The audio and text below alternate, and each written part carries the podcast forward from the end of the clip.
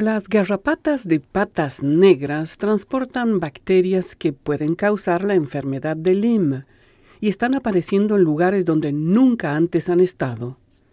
Pasear al aire libre se está convirtiendo hoy casi en un deporte de riesgo. La posibilidad de contraer la enfermedad de Lyme en un entorno natural es cada vez mayor por el crecimiento de la población de garrapatas, las responsables de transmitir esta enfermedad.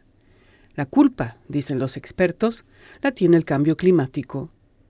El aumento de las temperaturas permite que las garrapatas de patas negras sobrevivan al invierno y propaguen la enfermedad en lugares que antes no podían hacerlo.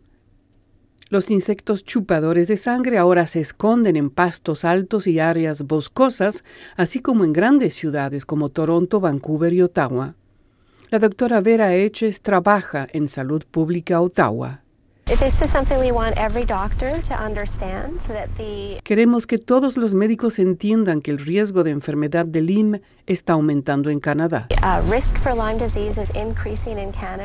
El número de infecciones confirmadas en el país se ha más que duplicado en un año. De casi mil en 2016 pasó a más de dos mil en 2017.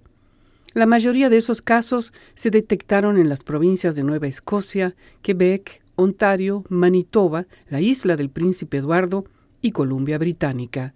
La doctora Eches dice que los síntomas pueden incluir fiebre, fatiga y una erupción cutánea que parece una diana, un círculo.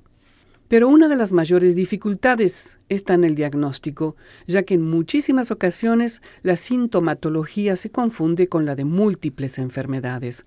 Artritis reumatoide, fatiga crónica o fibromialgia son algunas de las enfermedades por las que reciben tratamiento los pacientes cuando realmente se trata de la enfermedad de Lima.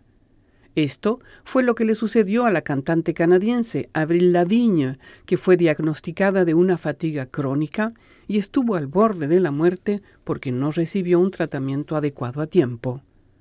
Si se detecta una garrapata en los tres días posteriores al enganche en la piel, hay tratamiento.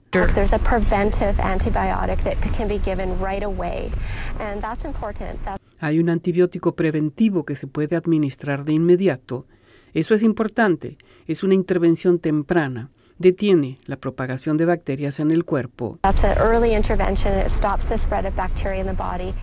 Si no se trata a tiempo, las bacterias que causan la enfermedad de Lyme pueden propagarse a las articulaciones y al corazón.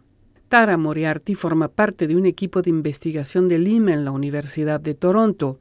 Ella analiza cómo las bacterias se deslizan a través del vaso sanguíneo de un ratón buscando una forma de anular a la bacteria para que no pueda propagarse dentro del cuerpo.